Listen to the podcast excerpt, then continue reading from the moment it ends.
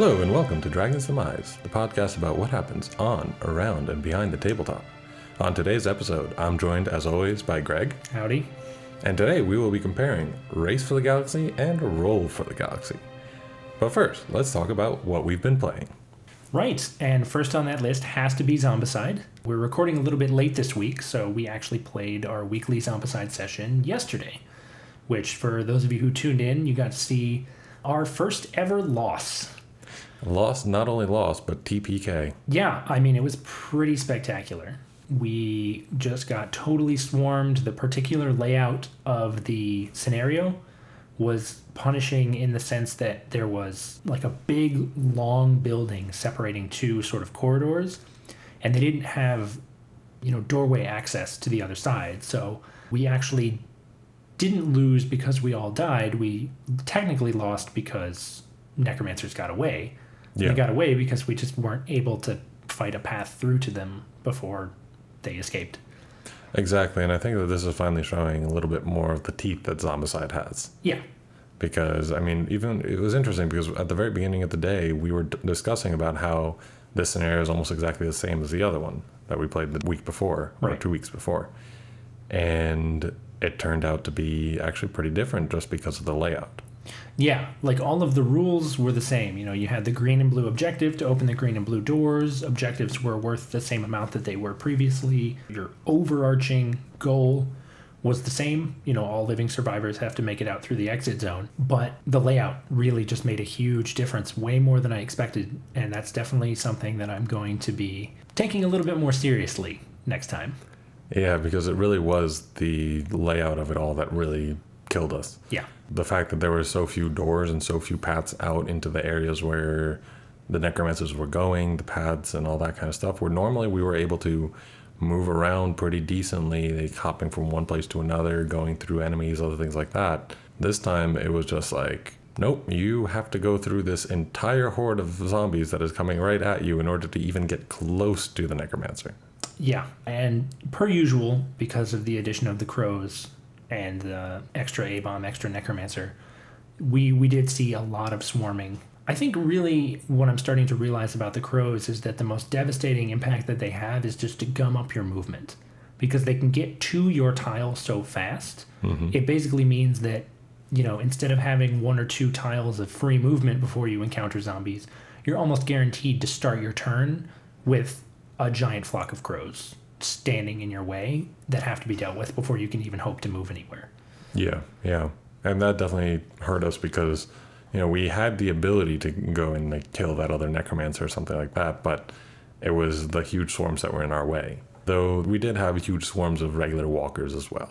True. Yeah, the And even runners. The walkers did get out of control by the end of it. So, I guess you know next time we play, we'll just have to be a little more on top of our zombie management. We won't be able to attempt to bum rush the objective like we did this time. Yeah, not only that, but we'll have all new characters. True. Although, because of the fact that you have acquired basically every single character pack and expansion for this game that is currently in print, you know, our champion or our hero roster is like 45 champions deep. Yeah, and I mean, um, the other game, Massive Darkness, is coming out soon, Right, and that's cross compatible. and that is cross compatible Yeah. with uh, Black Plague. So. So- we're gonna have another 45 different champions Oh, go for. At this point, it'll just be like, hey, kill me so I can try out this new character. I mean, that might happen. And I, well, just think like we are what on quest six of Six of 10, yeah. Plus, Wulfsburg has another eight or ten, I think, I don't know. I haven't looked at the rulebook. somewhere along those lines. And then the Green Horde has another ten or so. So I mean, we've got still quite a bit of game left. Yeah. Uh, we, oh, have, for we sure. have we have some heroes that died, but we also have quite a bit of game left. I'm curious to see if we're gonna burn through any. Yeah, I imagine we will. You know, before it's all said and done, I imagine each of us will probably get through another hero, maybe two. But I'm excited to see how it goes. Yeah, exactly. Other than that, I believe that you've been playing a few other games. I have. So one of my friends got me Twilight Struggle. You know, sort of the legendary strategy game for my birthday. I, I was finally able to get that to table. I played with uh, another friend of ours who's in town, and it was somewhat disappointing. It's one of those games, it seems to me, where there's so much going on. There's 110 different event cards. Mm-hmm. And so the sort of comparison that I've been making is that it's almost like chess in as much as the game gets a lot better and a lot more rewarding when both players are playing at the same very very high level where they know exactly what event cards their opponent could possibly be holding exactly what the potential implications of those are and very importantly the relative power of the event cards because for those of you who've played twilight struggle you'll know that when you have a card that card can be played either for its you know sort of unique event or it can be played for its operations cost. And so you know me being a first time player i get really caught up in sort of the spectacular seeming effects of these events and i just go through them like water not thinking about okay i'll use this as its ops value now so that the event is still accessible to me later on. And i think the game will get a lot better once you know i and the people that i play with have a, a firmer grasp i suppose on the the relative power level of the cards. And a shameless plug right here. The designer, Jason Matthews, is going to be at WashingCon this year. he is. Uh, he was at WashingCon last year. We had a chance to meet him and talk to him. He's a really great guy. And he's going to be back again this year. So definitely come and say hi to him say hi to us Yep. Back to what we've been playing. I actually got to play some Tokaido. nice And this is a game that I've been wanting to play for a while now, like since pretty much since the tabletop episode came out. okay A friend of mine actually got it when we went to Origins a few years ago, but I'd never been able to actually play it. Mm-hmm. So I finally managed to get it to table, and it's a really fun game. I completely lost. I was annihilated by the other three players. at least you can admit it Yeah, I can definitely admit it because it was just, it was to the point where it was a little bit embarrassing. sure But I just made a few mistakes. It's like there are some things that are a lot more powerful than you think they are. Like uh, I was very caught up in using my ability in the game, which the game itself is all about. You know, going from Kyoto to Edo uh, during the Edo period as like a vacation, and so you're stopping by the shrines, you're going to the shops, you're going to the hot springs, you're going to the inns, sampling the food, you're painting the vistas and all that kind of stuff. And my character's ability was that if I went to the shop, you look at three things that you can possibly buy. And if I had enough money to buy two of them in my bank, I could buy the first one for its cost, and then the cheaper one I would get for free. Interesting. So if you have enough money to buy both of them, you don't have to spend all of that money to acquire both of them. Exactly. Interesting. So I decided to go for that and started spending a lot of my money on that, forgetting that in the inns, which are specific mandatory places that you have to stop along the route, uh, you will have to buy food. Ah, And now the food is worth six victory points per food that you get at the end of the game. And I managed to buy food in the first inn, and then I was blocked out of food in the second inn, and I was blocked out of food in the third inn, and I think that there's a fourth inn, so I was blocked out of food again in the fourth inn. yes. So I missed out on 18 victory points that everyone else got Yeah, that's just by doing that. that's pretty rough. So, in general, I think it's a really fun game. I like the minimalist art style of it. It's really cool. It has like the path that goes through and like the, the different pictures and it's it's winding and like the all, all the other cards. They're all really cool, really beautiful looking. And it's a really fun game. I'm I would love to play again for sure. Maybe this time not make the same mistakes. It's a learning process. exactly, exactly. Well, there you go. That's a look at what we've been playing recently.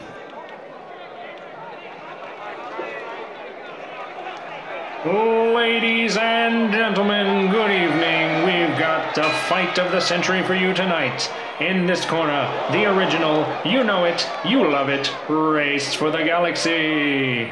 And in this corner, the contender, the little box that could, weighing in at five and a half pounds, Roll for the galaxy! Disclaimer these boxes have not been weighed for their actual weights, and the weights may differ depending on how you buy them. Very true. And also, we're not actually going to be pitting them against one another. They are two great games made by the same publisher and very complementary. But nevertheless, we're going to be doing a comparison of Race for the Galaxy and Roll for the Galaxy. So let's start with talking about the original Race for the Galaxy. So, Race for the Galaxy is a game about, well, taking over the galaxy in the best way possible. Straightforward, I dig it. And it is a fully card based game. Everything is based on pretty much the deck of cards that you have at the beginning, and that's it. Like everything is that. That's your resources, that is your uh, cards that you play, that is how you pay for the cards. Everything is based on that deck of cards. And when you fill your tableau, then the game is over, or when you run out of victory points. Roll for the Galaxy is pretty much the same sort of game. It's a tableau building game. You're trying to achieve the most victory points through careful management of both your developments and your planets, as well as through trading. The only real difference is that instead of using cards as your primary resource, you've got dice, which you're going to roll, and each of the different faces is used to perform different actions. Exactly. So, the actions that you can take, these are pretty much the same in general between Roll for the Galaxy and Race for the Galaxy, and they're also the basis of gameplay. Right. So the first thing that happens is that you'll select the actions for the turn. Usually, if you're playing anything more than two players in both games, you'll only get to select one action each. The actions are as follows you have the explore, develop, settle, consume, and produce action. Now, what these do is for the most part, decently straightforward. So, Explore Action is the first one, and it's the one in which, in Race for the Galaxy, you draw cards and you get to add them to your hand. Uh, depending, normally you either draw two cards and add one, three cards and add two, or usually the base is seven cards and add one of those if you want to do a deep dive and search for something specific. Um, the person who chooses the action always gets a little bit of a bonus. So, depending on how you choose, you might get more or less of those cards. In Roll for the Galaxy, it's a little bit different. First off, you can have multiple explore steps, as you can have multiple of each one of the different actions, depending on which dice you have. So, for each explore action, what you do is you stick your hand into a nice black bag full of tiles and take one of those tiles out. You look at it, you will keep that tile. You just get to decide whether or not you want the planet side of the tile or if you want the development side of the tile. And when you do, you go ahead and put that on the bottom of either your planet deck or your development deck of like the stack that you are working down towards. Right. And then so the way that you interact with those stacks is with the next two types of actions. There's develop and there's settle. They're functionally very, very similar.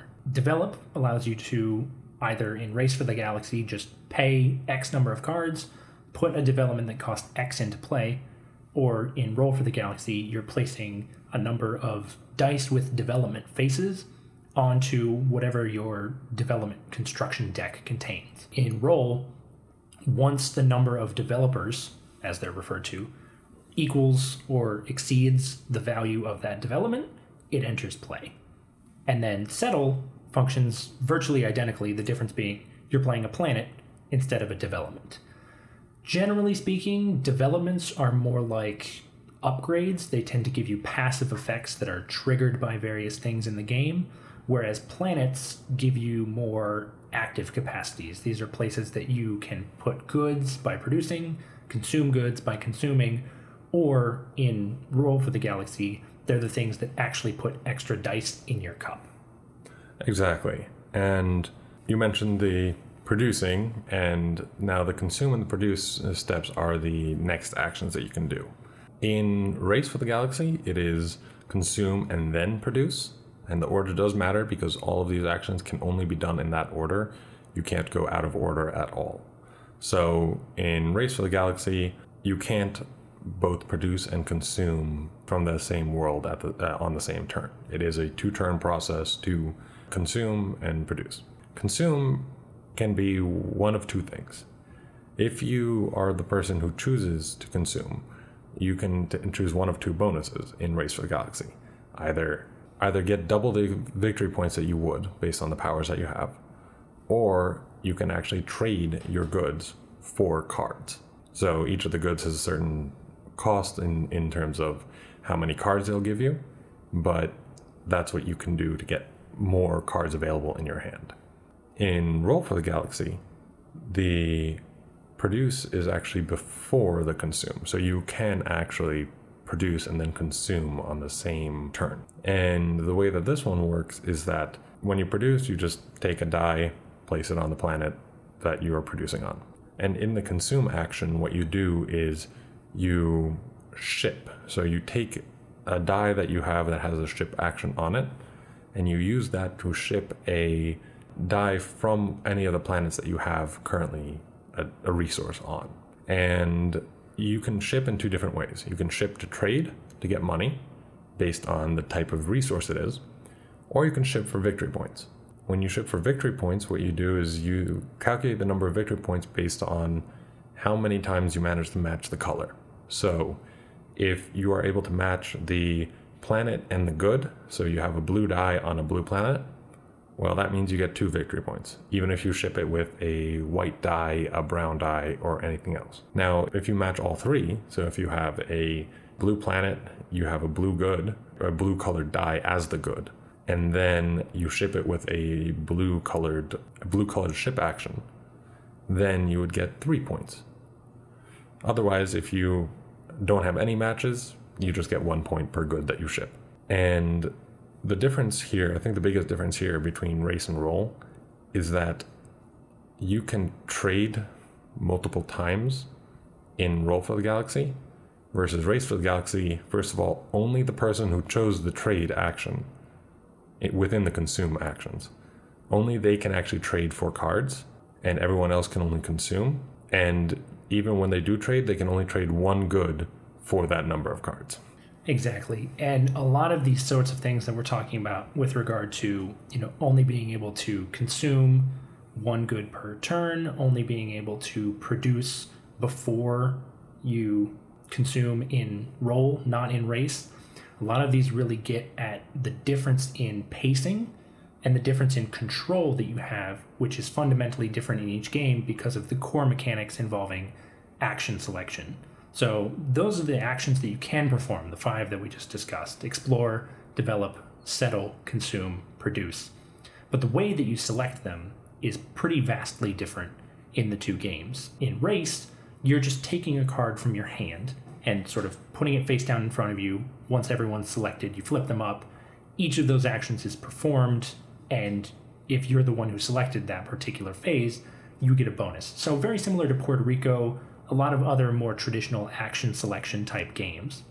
Whereas in Roll for the Galaxy, because it's dice based, rather than having a single card to perform a single action, you're rolling as many dice as you have in your cup. Say I have five dice. I'm rolling those five dice. Each of them is going to come up with a different face. Faces representing the different actions that you can perform. So I'm going to look at those and say, okay, I have a lot of development and there's a pretty good development that I could be working towards. So I'm going to choose to develop this turn, but the number of dice governs how many times you can do that. So it's definitely a nod to sort of the different expression of the action selection mechanic. You know, race is much more controlled, but it's also much more of an investment. You get less spectacular turns because it's more about building up over time.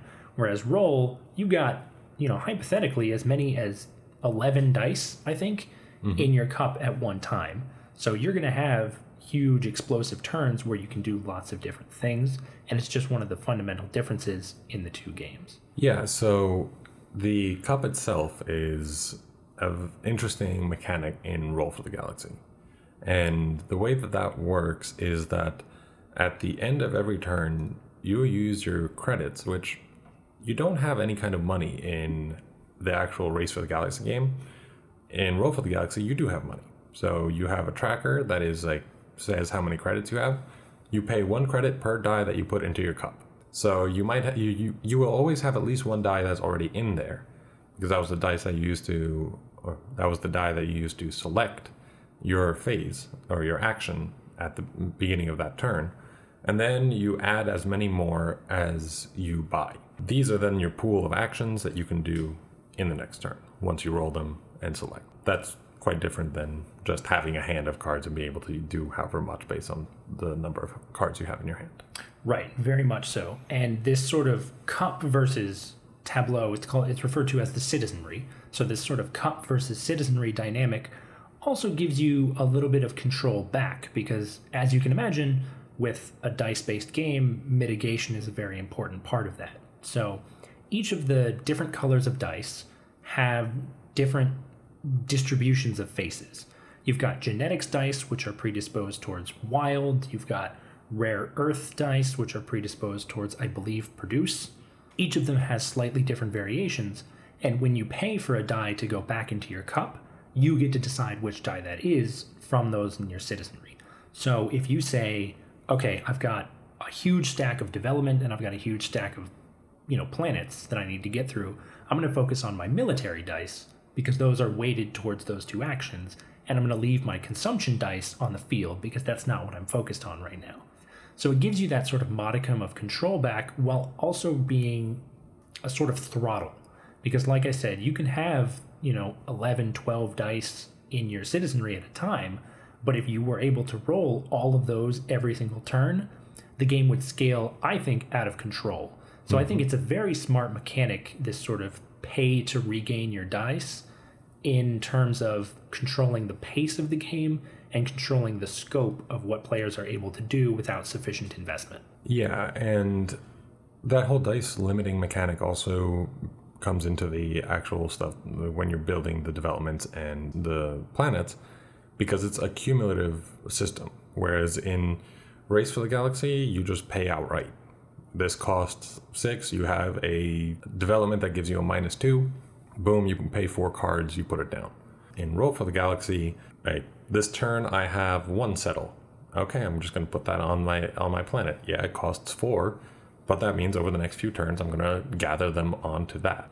And this also takes them out of the citizenry and out of the cup. So you're having to decide how many resources you actually want to tie up on those planets and also like what kind of die you want to tie up because say you have a certain color die that has a really high ratio of ship and produce you might not really want to put that onto the settle because you want to like get more and more money or that kind of stuff. Exactly.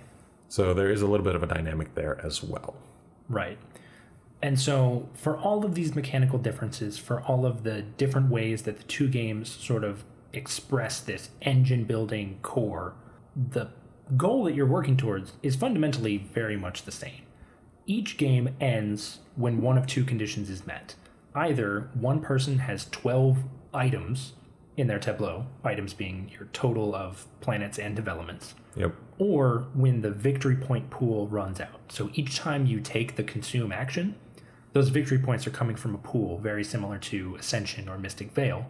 And once those run dry, the game is going to end at the end of that turn. So in each case, you've got this sort of strategic balance that you're working towards of, okay, I need to get my engine off the ground in the early and mid game, but then I also need to make sure that I know what I'm working towards and I recognize when it's most beneficial to me to trigger the end of the game. In a situation like the last game that Jacob and I played, I recognized that even though there were objectively better developments that I could put into play, I chose two very, very cheap ones because I recognized that I was ahead and I just wanted to blitz down the end of the game. Yep. So, in terms of game and sort of macro strategy, the two are very similar for all of their superficial and not so superficial differences. Exactly. But of course, there are some differences in just the general strategic landscape of both games as well. Both games rely on this action selection, and you have a very limited ability to actually choose what actions are going. You have your action that you choose, but you know, you want to maximize what you can do. So in Race for the Galaxy, you know, you get to choose one of your cards. You always have all actions available. You are actively trying to read what the other people are going to do. You know that, you know, let's say Greg does not have any cards in his hand currently. He needs cards. He, does he have goods? Yes, he has goods. He's probably going to trade. So I don't need to put the consume power. Or maybe I do want to use the consume power because I can use it for double victory points or something like that. Whereas, you know, if someone else looks to be going for a military thing and they have a really full hand of cards, they're probably going to have some cards in there that they want to play. So they'll probably play a settle. I can play something else that will give me more of those actions. I can develop first and then use that to help me settle or something. The same goes for Roll for the Galaxy. You're still trying to do that. You're still trying to see like what other players are going to go for and that kind of stuff. But it's so much more difficult because of the randomness of the dice. Yes, very much so. Because as you roll the dice, you are limited to the actions that you have rolled. So though you can do something like you spend one die in order to change one other one into into a different action, which is definitely useful. They're not going to do that for like five dice because you can only do that for one per turn. So even if they need like develops and they rolled no develops during the whole time, they might look at what they have and be like, oh, okay, settle is second best. I'm still going to do settle. And so it just puts a little bit of a chink in, in your plans because of that randomness and definitely adds a lot more variability. And you definitely cannot rely on someone else to choose the thing that you think that they're going to choose optimally. Absolutely. And I think if I had to choose one word to describe the difference between Race for the Galaxy and Roll for the Galaxy, it would be chance. As with any game that has a die mechanic at its core, Roll for the Galaxy leaves a lot more to chance. And they do, you know, with the different colors of die and the control over which ones go into your cup and the reassignment process that Jacob referred to, they do give you plenty of mechanisms for mitigation, but it's fundamentally a less controllable game than something like Race for the Galaxy. Race, it does have the randomness and the luck in terms of the cards that you're able to draw, but even if you draw a card that you're not super happy with, doesn't really matter because you can just turn it into payment to put something that you do like into play.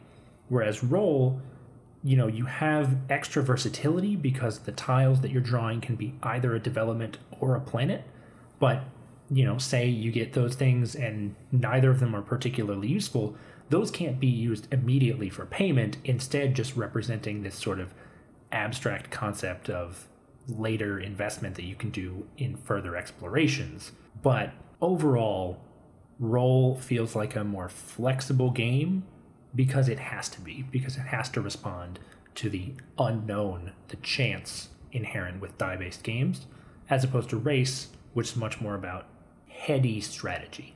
Exactly, exactly. Another part of the gameplay feel that's a bit different is just the resource management aspect of it. And in Race for the Galaxy, your resources pretty much are your cards. You have a certain number of cards in your hand. You can use those, you know, you have to decide which ones you're going to throw away in order to build something and this this always hurts me because I'm always the kind of person who loves to like you know just have all of these things. I'm like this would be so useful here, this would be so useful here. Oh man, which one of these do I throw out to get this really really useful card on the table? So you and me both, buddy. Yeah, and and so there are different ways of doing it. So you have a military strategy that you know you can place any planet if you have enough military or something like that. But for the most part, you have to be uh, you know ready to throw out cards that you don't need or something like that, or that wouldn't be as useful right now. And the deck does cycle, so something like, something like Terraforming Mars, you might be able to get that card again later on if it turns out that you really, really need it. In Roll for the Galaxy, your resources are your citizenry, so your dice. And as I mentioned before, the whole them getting tied up by like waiting to settle the planet or waiting to develop and working on on the development or something like that, that is where you're trying to manage your resources because let's say you have a six cost planet and a six cost development in the works you're going to use all of your dice. And you're not going to have anything left. And then you might even have one or two tied up that are the actual goods. So it can be really a bit difficult in order to just balance that. Yeah. Definitely a lot of careful resource management considerations in both games. So end of the day comparisons, up, downs, chance versus control. What do you rate these games? I'm going to say that Race for the Galaxy is a definite buy it for me. Uh, it's actually pretty high up there on the list of games that I actually want to buy because I surprisingly do not own this one. Well, you haven't had to because other people have owned it. True, true. My my roommate has owned it for a while, but I love the game. It is a lot of fun. The strategy, especially with two players, It can be really heady, and you can like really like try to read the other player while still en- building your engine. And I love that amount of interaction and the different strategies that you can take. You could just go like, oh, this time I'm going to go for a alien strategy. This time I'm going to go for a military strategy. Boom, and you're try- trying it out. And it's quick enough that you can go boom, play through it, and immediately go into another game. As for Roll for the Galaxy, I'm going to say play it for this one. It's fun, but I think it's missing part of that strategic depth that you have in Race for the Galaxy. The chance aspect of it really does bother me a little bit. And whereas in Race for the Galaxy, you can never do a consume action and still win the game. In Roll for the Galaxy, that's almost impossible. You need to have that money, you need to use those turns in order to get the dice back in your bag. I totally agree. Um, I'm going to give exactly the same ratings buy it for race, play it for roll, for pretty much exactly the same reasons. That's not to say that roll is bad. It's it's still a great game. It's just a different game. It focuses less on macro strategy and more on how do I control my dice to the best of my ability to get them to do what I want to do. It's also a faster game. So if that's something that you're looking for, you know, if you're not looking for a game where you need to sit down and think four steps ahead, what's my opponent aiming for so that I can play this card to blah, blah, blah, blah.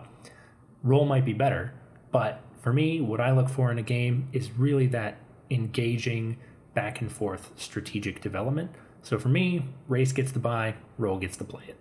And that's our comparison of Roll for the Galaxy and Race for the Galaxy.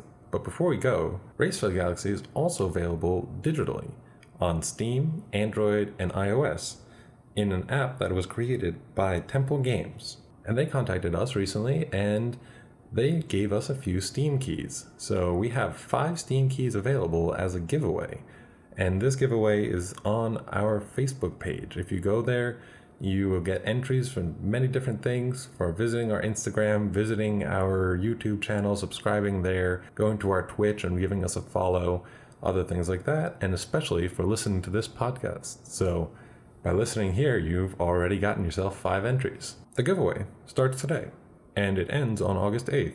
We will be announcing the winners on our podcast, which releases on August 11th. So definitely head over to our Facebook page as well as our website to enter and have a chance to win Race for the Galaxy as an app.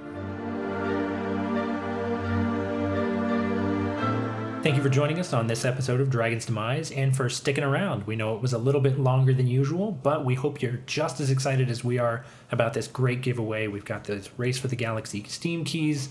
Please check us out on Facebook, check out our website, enter. We'd love to give these away. Also, WashingCon tickets are still on sale over at WashingCon.com, so head on over there to check those out. Get your tickets if you haven't already. As we mentioned earlier in the podcast, Jason Matthews is going to be there. We've got a bunch of other great designers slated to come and talk about game design, about just various aspects of the board gaming industry. So we hope to see you there. It's going to be a great time. Play a lot of games, meet a lot of people, have a lot of fun.